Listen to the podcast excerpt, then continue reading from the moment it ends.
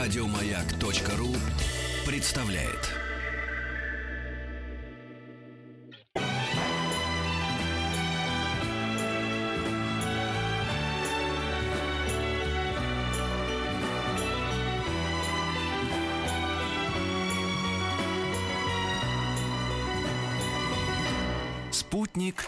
Кинозрителя.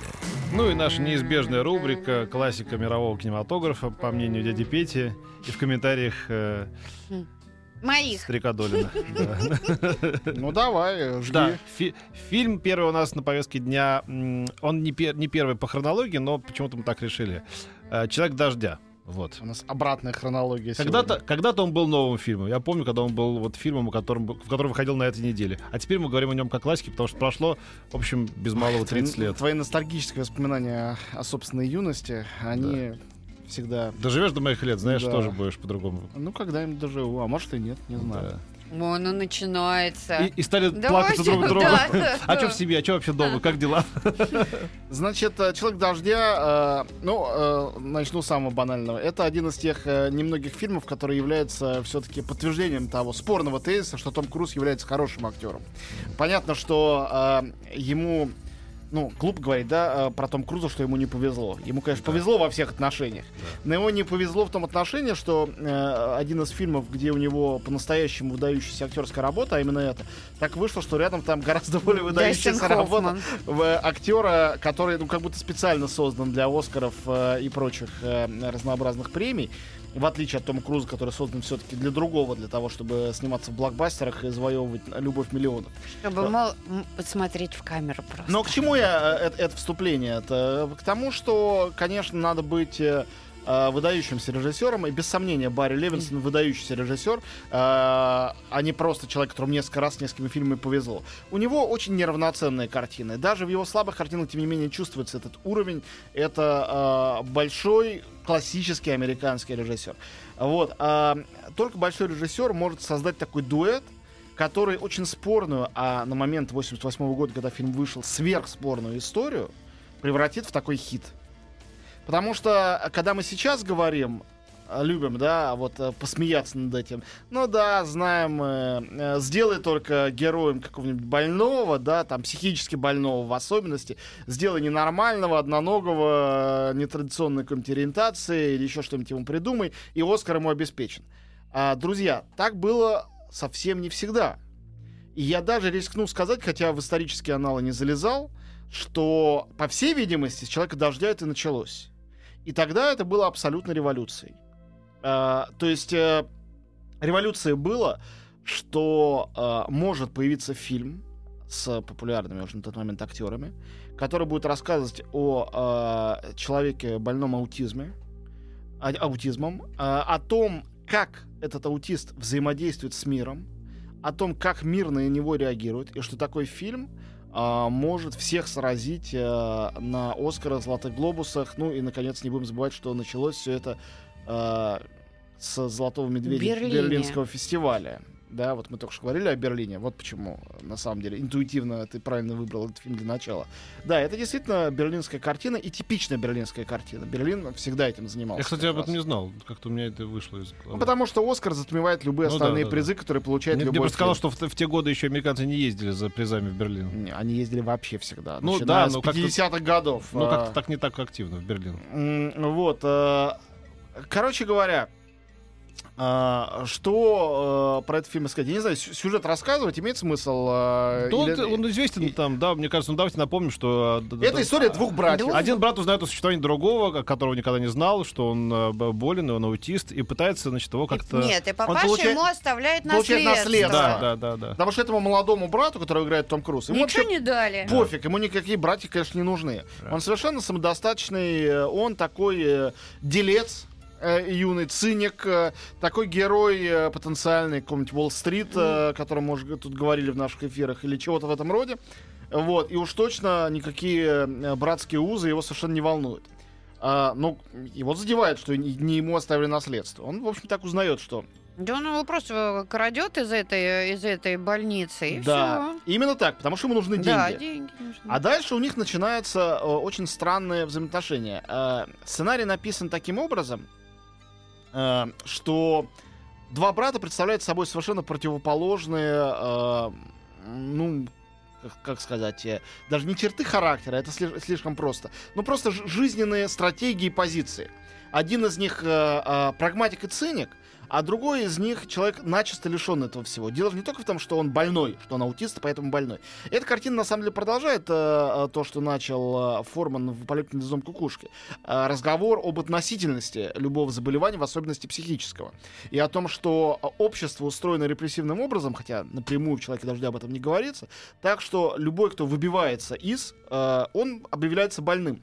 И э, Конечно, никаких особенных репрессий в отношении Реймонда не производится. Да, кстати, Реймонд. Мгм. Да. Почему фильм называется «Человек дождя»? Причем тут «Человек дождя»? Это сочетание стало нарицательным. Вы помните, да? Потому что героя зовут Реймонд. Реймонд, Да, но он, но он а, а, а, значит, а, Чарли, главный герой, он, он а, а, услышал в детстве имя Реймонд как Rain Man, человек дождя. И так это получилось. Вот. а, а это мы слушаем музыку из Человека дождя, да? Да. Вот это вот, э, я просто совершенно не помню, какая там музыка уже, но э, слушая ее сейчас, можно сказать э, совершенно определенно, что э, тогда Ханс Циммер был совсем другим. Молодой Ханс Циммер, он еще не любил э, приглашать сразу 10 симфонических оркестров, э, бить обязательно фанфары и э, это самое, э, в общем, сопровождать разнообразных пиратов и трансформеров. Я вот тоже не помню музыку, а ты помнишь? Ну, она такая как бы ненавязчивая. Вот, вот был такой вот немножечко саундтрек, он шел-шел себе параллельно. Там все как-то гармонично. Вот я, кстати, вспомнил, что эм, сетуя на то, как обстоят дела в современном э, кинобизнесе, значит, Барри Левинсон сказал, что мне достали все эти вот скрининги, вот эти тестовые, когда ну, фильм показывает, надо обязательно показать какой-то аудитории такой, значит, э, а, образцов показательные там из 200 человек или из 20, и потом продюсер начинает высчитывать, что им понравилось, что им не понравилось, какая у них реакция, где там сократить финал, где там поджать, где там усилить и так далее. Вот это полный бред. Говорит, у меня худшие скрининги были на «Человеке дождя», сказал он. Вот худшие, когда аудитория вышла сказала, «Ну, какая-то ерунда, какая-то вы что-то не поняли, какая-то ничего невнятно, там кон- конец какой-то тоже непонятный. Я уже не говорю о том, что потом он принес там 300 миллионов долларов или 400. Так что все это как бы ерунда на самом деле. Но это а, чистый случай вот в, в чистейшей форме м, того, как э, я очень люблю такие случаи, особенно в Америке, а, когда кино делается в противоречие принятым каким-то конвенциям, потому что он весь фильм об этих противоречиях, это тема фильма главная. Когда он делается в противоречие конвенциям и им противодействуя побеждает, побеждает не тем, что он соответствует стандартам, а тем, что он против этих стандартов. И, конечно, в этом смысле э, нами как бы незамеченный за Оскаром Берлинский фестиваль очень важен, потому что на фестивалях очень часто награждают фильмы, которые против течения. А Оскар, он создает мейнстрим, но очень редко создает мейнстрим из чего-то э, вот такого противоборствующего всему. Это обычно постепенный процесс. Все-таки Оскар массовая премия. Там не жюри из семи человек его присуждает, а несколько тысяч академиков. И мы видим на примере этой картины, как не мейнстрим стал мейнстримом, но в самом благородном смысле слова. Еще в этом фильме другое интересно. Америка же совершенно повернута, и американское кино, на теме бизнеса и денег. Этот фильм об этом. Он очень интересная медитация на тему а, продажности а, и бизнес-жилки и так далее. Он показывает, что то, что мы считаем а, а, следствием рационального мышления и цинизма, на самом деле а, тоже дается, ну я скажу такое слово а, странное, но скажу его осознанно, дается боговдохновенно. Потому что, конечно, э, герой Реймонд, герой Хоффмана, это, конечно, э, наследник святых и блаженных э, средневековой традиции, вне всякого сомнения, и ранней христианской традиции. И э, Америка, с одной стороны, страна ужасно христианская, с другой стороны, вот эта прагматика и цинизм капиталистические, они, ну, Но именно поэтому проти- фра- противоречат. фраза «мы верим в Бога» чаще всего встречается на банкнотах. Конечно, я как раз к этому, к этому вел, что вот это противоречие, оно в основе Америки. Они как, в этом никакого противоречия как не видят. институции. Так этот фильм не столько примеряет противоречие, сколько через парадокс показывает, как разоряющийся Чарли, главный герой, его прагматизм ему не помогает, он, как он не помог ему получить наследство. А стан- он возвращает а, свое имущество и свое благосостояние благодаря брату, который абсолютный бессеребренник, и он Да. получает наследство, и он может помочь приумножить эти деньги. И вот это очень интересный сюжет. Это же не просто а, интрига, придуманная для того, чтобы двое отстраненных друг от друга братьев друг друга оценили, полюбили, и нормальный Как понял, в что- индийском кино. понял, что ненормальный Да, тоже человек. да, Речь да. не об этом. Да. Он не тоже человек, он сверхчеловек, потому что он не прагматик. Да. И вот это здесь потрясающе интересно. Ну и, конечно, надо сказать отдельно, что фильмы об аутистах, фильмы об аутизме Я вот Это- вспомнить, что это что-то еще было. Были, вот, были, э, да. очень, Да. очень, очень много. Да, Много, да, да. Были много. фильмы не чисто об аутизме, были о разных фильмах, там, Да. шизофрения, еще чего-то, там, какие-то тигры разума. А, много было картин, Про, которые про говорили об этих- подростков аутистов Да. была масса фильмов. Полно. Так вот, а, а, фильм, конечно, «Человек дождя» стал в этом смысле, он разбил лед, он начал это все. И он первый начал разговор, я сравнил это с полетным гнездом кукушки, разговор о том, очень важная тема, что а, аутисты а, на самом деле... а, вот, да, опять же, хочется сказать фашистское слово «нормальный». Нет, тут слово, норм- понятие нормальности, оно, конечно, отрицается, оно вообще отменяется здесь. То, что аутисты — это люди, которые, не- которые обладают другим набором качеств, чем мы с вами. Так, С особенностями. Называющие себя Я так скажу, а, они лишены нормальными. недостатков нормальных людей. Вот так. Совершенно верно. У них отобрано что-то, что есть у нас, и им дано что-то, чего, опять же, нет у нас. И о том, как это дано, очень хитроумно и здорово в этом сценарии это показано. Вот, вот И- они лишены сволочизма нормальных людей, вот так я сказал. Да, да, Но они лишены прагматизма. да. И именно это кажется, именно это бесит главного героя, вот э, Круза, да. И, конечно, э, то, что главным героем здесь называют часто э, Хоффмана, говорю, это несправедливо, потому что это именно фильм на двух актеров, это фильм о двух персонажах, они не случайно братья, э, не просто один из них показывает э, жизнь другого, вовсе нет. И потом был сделан э, европейский потрясающий фильм, не получивший такого признания, как и водится с европейскими фильмами, который является собой европейский ответ на «Человека дождя». И я вот, э, воспользовавшись случаем, его назову, потому что мне он кажется абсолютно потрясающим. Бельгийская картина «День восьмой». Вы не видели Я его? запишу, нет. Потрясающая Петя, ты картина. не видел? Фильм, получивший в Каннах приз за лучшую мужскую роль для двух актеров, игравших главную роль. Это первый фильм в истории, где одну из двух главных ролей сыграл актер э, с синдромом Дауна. И актер этот потом э, основал в Брюсселе, потому что бельгийский актер, театр для актеров с синдромом Дауна. Чё-то, Он, по-моему, ты рассказывал. может быть. Это э, Жако Ван Дармель, который снимал «Господина Никто», а недавно был его фильм, э, значит, «Новейший завет». Очень хороший режиссер. Он сделал вот этот фильм. Фильм про бизнесмена, э, в кризисе, который вдруг встречает вот такого вот человека дождя, сбежавшего из э, лечебницы, и тот становится его лучшим другом и открывает ему мир по-новому. Этого бизнесмена играет Даниэль Атой. И это был абсолютно исторический момент в Каннах, когда э, приз э, актерский разделили один из самых изощренных французских актеров, Атой, с актером-дебютантом э, с, с синдромом Дауна. Но это не было, повторяю, каким-то политкорректным шагом жюри. Это э, был исторический шаг, показывающий, что м, актерство это не только владение какой-то техникой, что в этом тоже есть какие-то вещи, связанные с природой человека, очень таинственные, неопределимые, которые, повторяю, в человеке дождя воспроизвел именно как актер, блестяще сыграл э, Дастин Хоффман. Я недавно встречался с, э, с одним, ну, то есть там пересекался с одним, С Томом Крузом? нет, нет, с одним иностранцем, чу- чувачок, э, э, там, мы там летаем то сюда, говорю, какой компании? Он говорит, самый безопасный. «А какой? Ну, вы же помните фильм «Человек дождя», «Квантас». Это это когда он все, еще считал. Он там помнит да, статистику. Самая Да, да, безопасная компания. да, да, да. Это компания, в которой не было ни одного, ни одного трагического случая. Слушай, Антон, а ты считаешь, что Круз бы получил Оскара, если бы не Хоффман? Ну вот если, если бы не... Ну что, если бы, да если бы, да. Да нет, ну правильно, вот мы начали Нет, я могу, я могу так сказать, заслуживает ли... Круз очень хороший актер. Заслуживает ли Круз, э, заслуживает ли он признания и там Оскара в том числе, и любого другого, э, в частности за эту роль, да. Просто у Круза было примерно 5 ролей, на его там всего 40 ролей, которые заслуживали такого. Безусловно, в этом фильме, безусловно, в «Магнолии», э, безусловно, э, в «Широко закрытых глазах» Кубрика. Э, очень хорошая роль была в «Солдатах неудачи», эпизодическая, комическая, но совершенно роскошная. Да, вот несколько было у него ролей потрясающих, не таких, как в «Миссии невыполнима». А еще он саентолог. Так, хорошо, зачем ты об этом сказал?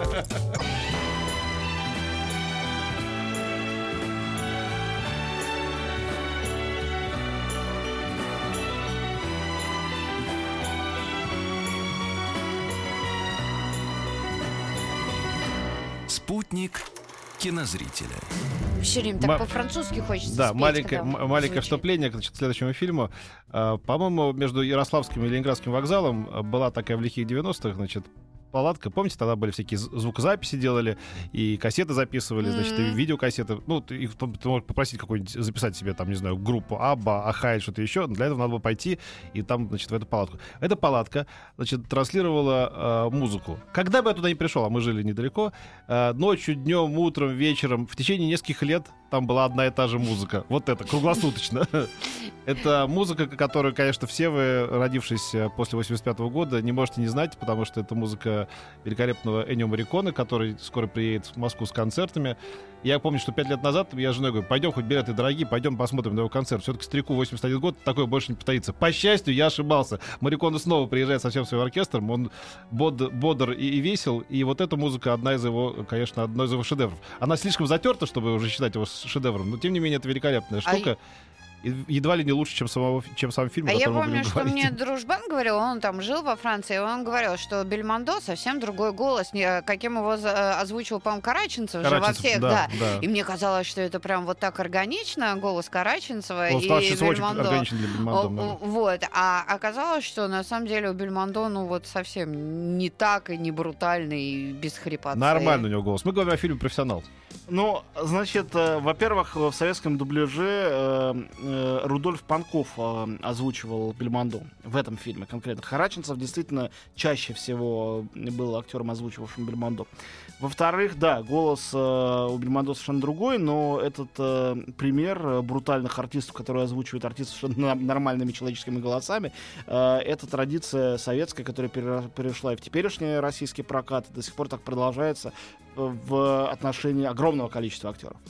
Потом, наконец, э, что касается Марикона, ты одну вещь важную не сказал. Потому что он скоро приедет, это прекрасно, то, что приезжал прекрасно. Хотя, честно, ну вот между нами, пока никто не слышит, скажу, что приезжает он или нет, для того, чтобы дирижировать своим оркестром это играющий, совершенно неважно. Дирижерская работа, ну, я думаю, что Сергей Скрипка ничуть не хуже бы ее осуществил. Просто приятно посмотреть на самого Марикона, потому что композитор вообще ну, мобилен, тоже двигается. Мне кажется, гораздо более поразительным тот факт, что он продолжает писать потрясающую музыку. И последний тому пример это его музыка к омерзительной восьмерки. Не грех Мгм. сегодня вспомнить. Он сейчас очень трогательно его спрашивает, Евроньюз, кажется, спросил, ну вот вы что, вы сейчас номинированы? Говорит, да, я поеду вот э, в Лос-Анджелес. Я уже не помню, сколько раз я номинировался, 5 или 6 или 7, у меня нет ни одного Оскара, но я буду надеяться на лучшее. Человеку Во-первых, 85. это, это- это вранье, у него есть Оскар за вклад. Ему его дали. За музыку не не дали. то, А, за да, Да, музыку ни разу не дали за конкретную музыку. конечно, да. Много раз номинировали, потом смотрят, ребят, ну просто поз- Совесть- по- совесть есть, позорище, да, да. Человек столько лет уже. Он лучший э, кинокомпозитор мира. Да, да. Ну, в Америке считают, что лучший композитор, кинокомпозитор мира Джон Уильямс. И тут тоже есть э, причины так считать. Но хорошо, лучший кинокомпозитор Европы, скажем, хотя он и много писал для американского Они кино занимают, тоже. мне кажется, пе- пер- первое, первое, второе место, которое через дефис, знаешь? Ну это- да, хор- хорошо, окей, да, об- оба великие. Но Да. Уильямс-то все в порядке э, Да. с Оскарами. Он Да. самый номинированный композитор, не только самый номинированный композитор, самый номинированный человек за все время существования Оскара Да. вообще. А Мариконе, э, я думаю, что сейчас может получить. Но хорошая музыка-то вы Восьмерки? да, Шикарная, шикарная, шикарная. Она так передает Пра- атмосферу. Правда, говорят, это переработанные номера, которые не вошли в саундтрек э, фильма «Нечто». Для- Но это совершенно не важно. Никакого значения не Не чужое же взял. Музыка, да, свое, конечно. Вот, э, фильм «Профессионал» действительно, э, это картина Жоржа Латнера. Э, самая известная его картина у нас. Во Франции его знают э, э, хорошо. Он, все его там 20-30 фильмов э, э, собирали довольно большую кассу. У него снимались э, и Бельмондо, и Делон, и Луи де Фюнес. Он снимал комедии в том числе. По этой тяжеловесности, немножко такой дубовой тяжеловесности профессионала, и не догадается, что э, э, режиссер был комедиографом. Но надо сказать, что тот случай, когда не только музыка лучше, чем режиссура, там почти все лучше, чем режиссура. Э, то есть... э, Там э, Бельмондо, Бельмондо лучше, чем лучше, чем режиссура. режиссура. Да, Это да, да. абсолютно Музыка точно. лучше, чем режиссура. И, наконец, сценарий. Мишель Адиар, э, папа Жака Адиара, которого мы сегодня упоминали, режиссера фильма «Пророк». Мгм. Мишель Адиар — это из тех сценаристов, о которых пишут книги, э, исследуя сценарное ремесло. На самом деле очень большое э, количество той традиции французского нуара, французского поляра, то есть фильма про полицейских. э, это все Адиар. Он основоположник. Ну, не основоположник, он не первый, конечно, был. Он абсолютный классик этой традиции. И вот по профессионалу вы можете это судить. Этот брутальный сюжет, э, который основан на, э, значит, книжке «Смерть раненого зверя с тонкой кожей» Патрика Александера. Это и в России тоже этот роман переводился. Э, Вот. э, э, Действие перенесено из Лондона, как это было в оригинале, в Париж. И надо сказать, что в Париже именно происходило действие реальных событий, на которых основана эта история. Это история, если кто не видел фильм, э, спецагента, которого кинули. Ему э, спецслужбы заказали убийство э, африканского президента. И в последний момент его сдали. И посадили в тюрьму, но он оттуда сбежал и решил отомстить, получается, всей французской государственной системе. Выполнив А, заказ. да. Выполнив заказ, Да. в то время как президент это наджал, стал уже другом Французской Республики и едет с дружественным визитом. Тут-то наш герой, поскольку он профессионал, как профи, он должен, значит... Я э, вот не помню, убей меня. Вот кроме Да. музыки Нет, я помню ничего это не... да, да. Правда, что Вот. Ну и все-таки Бельмондо, да, прекрасный Бельмондо, мы говорим про Бельмондо, но, друзья, все-таки, мне кажется, справедливо будет назвать и Робера Ассейна тоже, Да. потому что Робер Ассейн э, выдающийся э, актер, ну, антигерой в этой, в этой картине. Он жив еще? Жив, 88 Да, лет, да. э, вот, э, и он как режиссер не так давно работал. Ну, я, конечно, поним- Зрители старшего поколения помнят его по, по фильму про Анжелику. Жафрей де Пиранг. Да. Он Да. действительно был Ну очаровательным. а кто там в- был в этой плохо? Там все были хороши, только сам фильм был так себе. Но это не И важно. фильм прекрасен. Ну, нет, я хорошо отношусь Да, при да, всей да. дурацкости. Я с улыбкой Анжелики. смотрю. Анжелика и Да, Султан. да. Да, в том числе. Жофрей. Но а, мне э, очень нравится, конечно, Робер Ассейн, э, как, как и Бельмондо. Это люди вот золотой эпохи французского кино 70-х годов. э, Хотя он снимался, Ассейн дебютировал в 54 году, а Бельмондо, по-моему, в 58-м. Они с 50-х Но они друзья, годов. знаешь, да, очень большие. Да, да, да, да. Ну, в общем, короче, то, что в этой картине э, один из них играет комиссара Розена, Да. э, плохого, Да. э, вот, которого убивает там Бельмондо, а другой играет этого... У них рома- сцена э, дуэли, конечно, классическая в конце. Ну да. В общем, э, э, у меня отношения с фильмом э, профессионально начались с того, что я когда не слышал еще эту музыку, не видел еще фильма, я купил, мне казалось, что это невероятная красота, у метро «Сокол», где я учился в школе неподалеку, мне было лет 10. Купил такую большую открытку с портретом Бельмондо Бельмо- с пистолетом. Да. Там было написано «Профессионал». гигантский, да. И я думал, как же это должно быть круто. Я не, не было никаких видеомагнитофонов, тогда ничего. Я не представлял, что когда-то где-то посмотрю этот Да. фильм. Но потом, конечно, посмотрел его в кинотеатре «Иллюзион». Не забуду этого никогда. Ну да. И с тех пор эту самую музыку я и знаю, и помню, в отличие от миллионов советских сограждан, которые не помнят, откуда эта музыка, хотя знают ее наизусть. А Там, кстати, я ю- помню, что это из Да, профессионала. там и юмор был, помнишь, что когда, когда значит, э, поехал там один из Костоломов, которого звали Фош, посмотреть, э, убит ли, значит, действительно ли Бельмондо, приходит, а в морге другой. Значит, и он собирается сообщить об этом по, по- команде, тут ему ствол к виску, говорит, давай говори, что все нормально. Говорит, Говорит, это, э, это он, действительно лежит он, говорит, Бельмондо. Говорит, что-то у вас голос странный, Фош. Я любил. Я любил, я и любил его. Ты все это помнишь, это удивительная история. Пишет, я сказал, видела... там потрясающий Да, сценарист. Да, да, да, да. Пишет, я видела, Ан- Я любил, видела. Антону Долина в Милане, но подходить не стала, так как Петр говорил, что он сноб. В жизни Антон Долин выглядит лучше, чем на экране. Это а Петр, наверное, я сноб. вообще Ален Делон. Да, Петр красавец. Я постоянно. Все. Понедельник. Еще больше подкастов на радиомаяк.ру.